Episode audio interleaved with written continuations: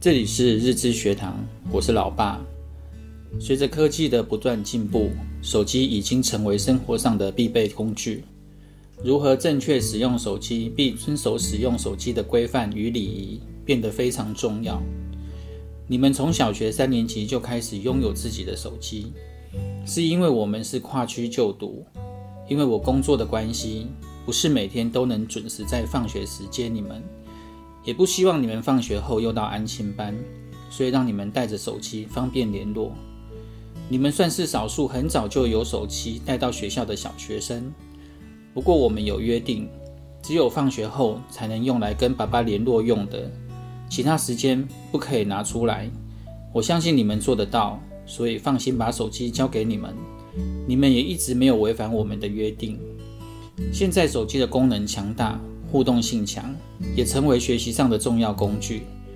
尤其即时性是让人无法抗拒，连成人的日常生活、工作都离不开手机。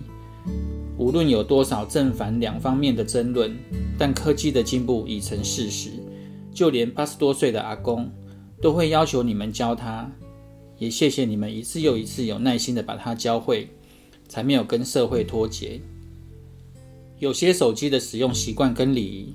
你们应该要向阿公学习，这也是我认为我们使用手机最基本的自我要求。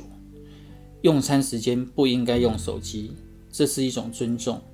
为了收起手机的时间点，你们还跟妈妈激烈的讨论过。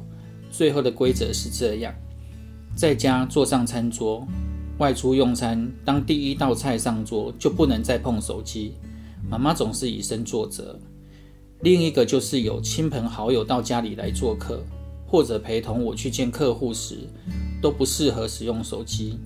虽然谈话内容可能跟你们没有关系，但是只要坐在同一个场合，就必须要尊重在场的人，也是一种有礼貌的行为。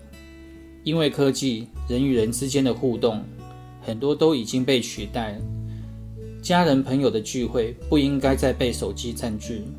希望对你们有帮助，我们下回见，拜拜。